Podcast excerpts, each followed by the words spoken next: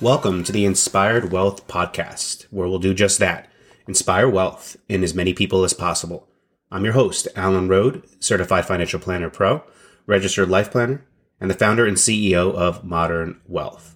We'll be talking all things financial planning, or as I like to call it, financial life planning. Financial life planning is about living each day to its fullest, while also planning for the important things of tomorrow. Today's episode is getting to a closing in a red hot real estate market. The durability of the now two year old housing boom has upended just about everything about the process for buyers and sellers. Despite consistently dwindling inventory and rapidly accelerating mortgage rates, the time houses spend on the market is close to historic lows. The average is 47 days, but there are markets where the list or open house offer timeline can be less than a week. So, how can a buyer find an edge? Here are some things to think about. First, set realistic expectations. The market is changing quickly, so you need to be clear about what you can afford. Consider closing costs, 2 to 5% of the home's value. Then, down payment. 20% standard means you don't have to pay private mortgage insurance. Next is credit score. This will impact your mortgage rate. And lastly, taxes. Will you include these in your mortgage amount? The big unknown here is the value of the home.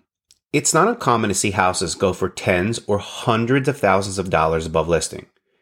You need to thoroughly research your target area and understand what homes are selling for. The guidance of a real estate agent is critical here, but you'll want to do research too. Next, make yourself competitive. What used to be a rarity, the all cash deal, is becoming more common in this market.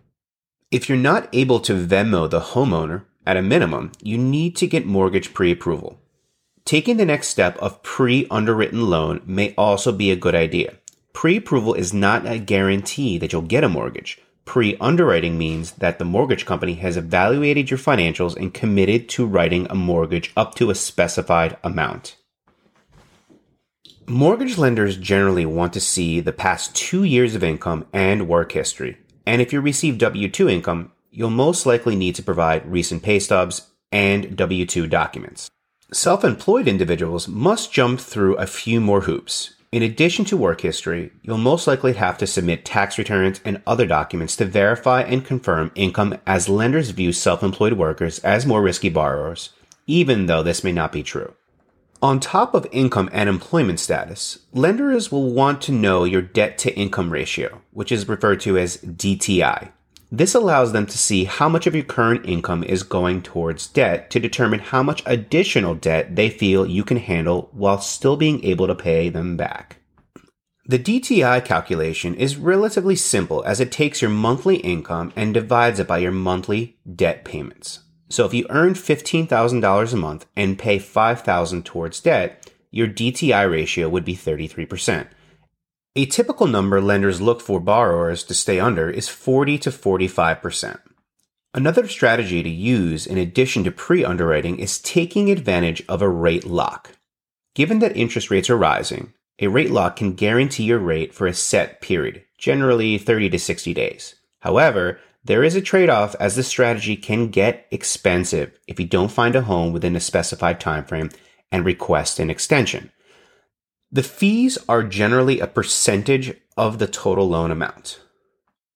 Next, time is of the essence.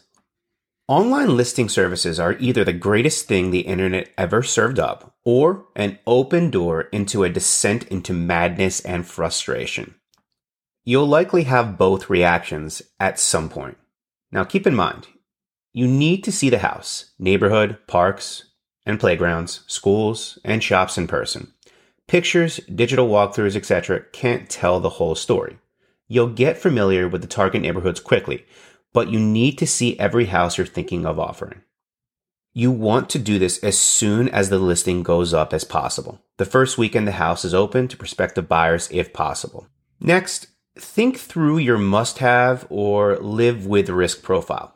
From the seller's perspective, if they can get an offer with no contingencies, it's more attractive than the same amount of money or maybe even more money because the likelihood of it going through is higher.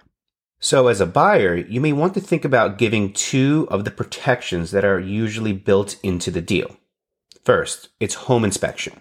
This protects you against something seriously wrong with the house that isn't reflected in the price. Foregoing this means you could have hidden costs and pay much more than the selling price. Next is an appraisal contingency. If you give up this contingency that allows you to back out of the deal and the home appraisal comes in lower than you bid, you'll have to make up the difference in cash. Your lender will write a mortgage for the appraised value. Appraisals are based on previous similar sales, and in the skyrocketing market, the data lag can be detrimental. So, in conclusion, for a buyer, it's a frustrating time to enter the housing market. Given the likelihood that interest rates will continue to rise and inventories will not increase dramatically anytime soon, you'll need to be strategic, prepared, and fast moving. So, do your research, set your expectations, and get your ducks in order. That's all for this episode. Remember, financial life planning is about living each day to its fullest while making smart financial decisions to plan for tomorrow. See you all next time. And remember, don't forget to live wealthy.